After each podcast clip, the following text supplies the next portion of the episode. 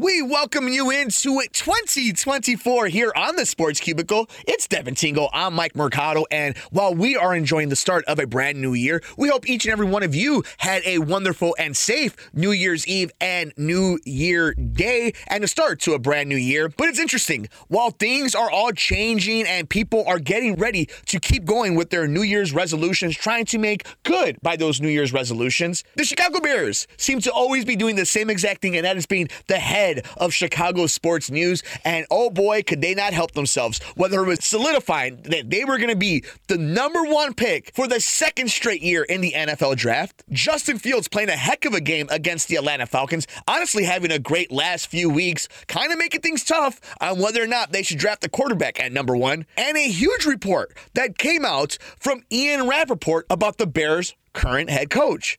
And we want to get into that right now. The Chicago Bears are expected to retain head coach Matt Eberflus for the 2024 season. NFL Network's Ian Rapoport reported the news on Saturday's edition of Game Day Kickoff prior to the Detroit Lions game at the Dallas Cowboys. Ian Rapoport is reporting this. This is months later when we've seen like Albert Breer or Dianna Russini say the contrary, that he was going to get fired in the beginning of the season. Devin, I'm going to go on a soapbox here for a second. You bring in Kevin Warren, this guy from the Vikings that helped them build this new stadium and have some foundation as an entire organization.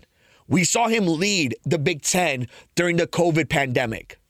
So you bring him here to Chicago. You get rid of Ted Phillips. The McCaskeys aren't really involved like they used to be. And then you're going to bring back the same head coach that didn't have his team prepared for the opening game against the Green Bay Packers.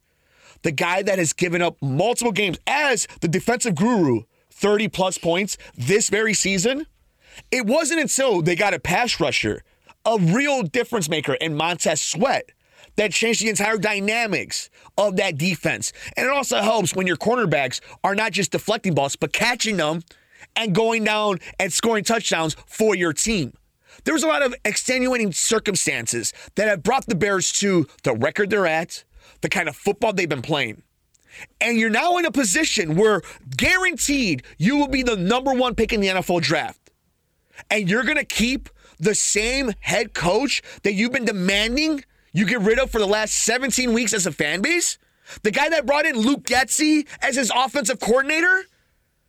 I am dumbfounded that this organization is going to do the dumbest thing possible.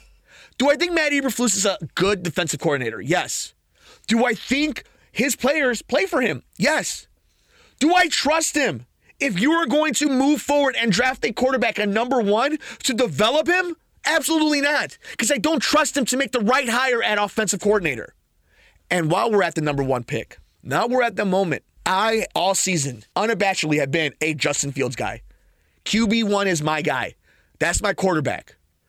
But I am under the realization that general managers in the NFL do not get the second opportunity in back to back years for the number one draft pick and not pick a quarterback, especially when the quarterback on their team right now is not the guy they drafted. It doesn't happen. Also, it doesn't happen if you want job security. Is Ryan Poles guaranteed to keep his job? No. You know how you do guarantee to do it? By drafting a quarterback and resetting the clock. But people, Mike, trade down. We love Justin Fields. Go get Marvin Harrison. Okay, go ahead and do that. And then you win six games. And if you're Ryan Poles, you get fired the next season because Kevin Warren wants to bring in one of his guys. All you've done now, instead of getting your franchise quarterback, You've given the next guy three draft picks that he can find his great quarterback and he can have job security and he can wake up the sleeping giants of the Chicago Bears. That is what this report reads to me is that there's no stability, that there is no real idea of what this team is going to do. And you could say, oh, good, is secrecy. They're not letting things leak. But do you trust the team that had to fire two coaches from this staff this very season? Well, to be fair, one of them resigned after the FBI oh, raided his yeah, house. Yeah, allegedly, you're right. Know, we can't get Jalen Carter because we have a good culture here at the Bears. And I mean, honestly, I do think this might be Kevin Warren's way of kind of being like sticking it to Harbaugh because the rumors, oh, Harbaugh's coming to Chicago. But, you know, as you learned from the Big Ten back then, two of them didn't get along so very well. So, and we all know it's his business, yes, but people are still petty as all heck that they're gonna, you know, be having those um those PP measuring contests. I can say that on the radio. I Yeah. sure hope. Yeah. And Dev, you were bringing up the idea of Jim Harbaugh and not getting along with Kevin Warren. I think it's the same thing with Bill Belichick and any of these other coaches. And I think it's something that's another branch and a circumstance we've been talking about. You can't bring in an established coach when you have Ryan Poles, when you have this general manager, because Bill Belichick, Sean McVay, a Jim Harbaugh wants total control of the roster he builds. But also the thing with a guy like a Bill Belichick, how old is he? Guy's almost seventy. He's not gonna come to a team that isn't gonna win within the next two years. If we were talking about 60 year old Bill Belichick, you and I would be all in. But we're not talking about that type of Bill Belichick. I mean, earlier in the season, keeping Eberflus made absolutely no sense. I can see the somewhat justification now that they've had a few wins, but some look at the games they've lost these past few weeks. It's been on dumb bleeping luck. The Detroit Lions is an example of The that. Cleveland the Cleveland Browns. Browns, hundred percent. And here's the thing: like you're looking at circumstances are what matters. The entire picture is what matters. If the Bears didn't have the number one pick, if they didn't have Carolina's pick, and if Justin Fields wasn't on this part of his contract, where you're going to eventually have to give him 15 to 20 million dollars.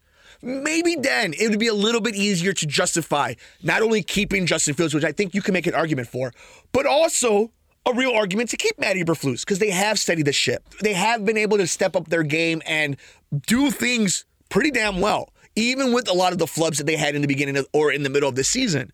But that's not what's happening right now. No, they're a 500 team at best right now. You can't even have a 500 record. With the number one pick in a draft that has five quarterbacks. That is my thing, even as a diehard Justin Fields fan. I and I can separate the two. What Bears fans have to come to realization or uh, come to Jesus moments, for lack of a term, for Bears fans. You have to be okay with the fact that Justin Fields is most likely or can end up with another team, heck, even in your own division, and he can flourish. He has shown us in this season he's a top 20 quarterback in the NFL, which means he's going to start next season. Will it be for the Bears? I don't know. I would like it to be. Circumstances tell you that's not the case. But scared money doesn't make money. A general manager is not going to give up that chance. When Mitch Trubisky left this team, we didn't care which team he went to. We didn't care what city he went to. But if we wake up and Justin Fields is a Minnesota Viking, if Justin Fields is a Green Bay Packer, if Justin Fields is a Detroit Lion, Las Vegas Raiders for Paul. And it will feel like a nightmare for us. More than likely, it'll be Atlanta or Pittsburgh. But we all know, we can all see the day